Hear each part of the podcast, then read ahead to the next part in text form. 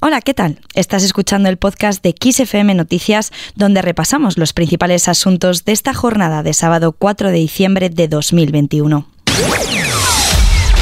XFM Noticias con Carmen Soto. Hoy ha comenzado el puente de la Constitución, que durará hasta el miércoles. Mientras tanto, la incidencia acumulada ya se ha situado en 248 casos por cada 100.000 habitantes en los últimos 14 días. Hasta ahora, ocho comunidades autónomas, Aragón, Baleares, Cataluña, Galicia, Murcia, Navarra, la Comunidad Valenciana y Canarias, han aprobado la imposición del pasaporte COVID para acceder a bares y locales de ocio, pero todavía se desconoce el alcance que puede llegar a tener Omicron tanto en España como en todo el mundo. Por el momento, la portavoz del Gobierno Isabel Rodríguez cree que con la estrategia actual y los elevados índices de vacunación, España aguantará esta nueva embestida del virus y no serán necesarias medidas más restrictivas de cara a la Navidad si se mantiene la prevención. La escuchamos. Ese mensaje al que antes me refería con ocasión de la llegada de estos días festivos que vamos a tener en, los, próximos, los próximos días es muy importante. Esa llamada de atención a los españoles y a las españolas para que en la medida de lo posible y en nuestra responsabilidad intentemos seguir manteniendo la prevención. Por otro lado, España ya tiene el visto bueno de la Comisión Europea al pago de 10.000 millones de euros del primer tramo de los fondos de recuperación. Por su parte, la presidenta del PSOE, Cristina Narbona, ha reivindicado en Murcia la buena gestión del Gobierno de España, pese a que el Partido Popular haya intentado hacer todo lo posible para frenar los fondos.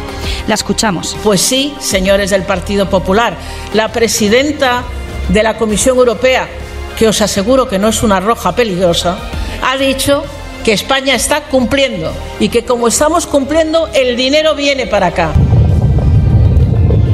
estamos escuchando el volcán de Cumbre Vieja en La Palma, cuya situación actual ha estado marcada hoy sábado por la sismicidad y la efusividad que no cesan más de dos meses y medio después del inicio de la erupción el pasado 19 de septiembre.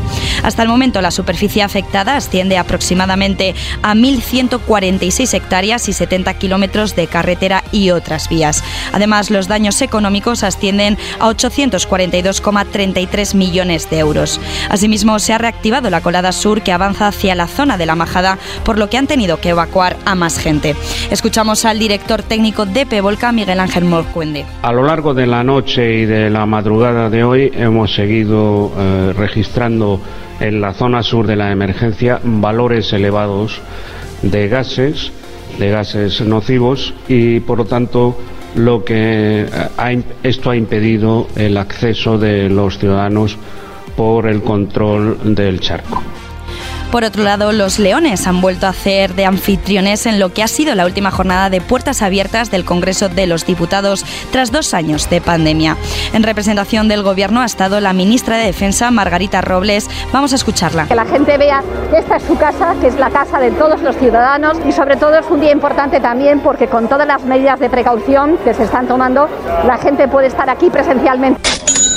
Y en lo que respecta a nuestras carteras, la luz baja de nuevo. Así es, el precio de la electricidad en el mercado mayorista se ha situado para mañana en 101,97 euros megavatio hora, es decir, un 54% menos respecto al precio fijado para hoy. Así será el precio más bajo desde el 1 de noviembre, hace más de un mes cuando la luz se pagó a 91,2 euros megavatio hora. Que os dije que era algo así casual. Claro, casual. Hijo, ¿nos vas a decir por fin Y terminamos con el tráiler de esta película dirigida por Arancha Echevarría y que narra la vida modélica de Lucía, que desde que se casó volcó todos sus esfuerzos en el cuidado de su familia ideal, algo que se verá amenazado desde el primer momento en el que aparece Sara, la novia de su hijo. Protagonizada por Belén Rueda y José Coronado, entre otros, es la comedia ideal para este fin de semana marcado por alertas meteorológicas en casi todo el país a causa del temporal navideño. Que si no tiene fechas para este año, padre, no pasa nada. Esto habrá que pagarlo, ¿no? Vale, tráigame otra. Si lo piensas, esta boda es lo mejor que nos podía pasar. Y ahora nos toca a nosotras. Y con el cine lo dejamos. Recuerda que la información sigue actualizada como siempre, puntual cada hora en los boletines de XFM en directo.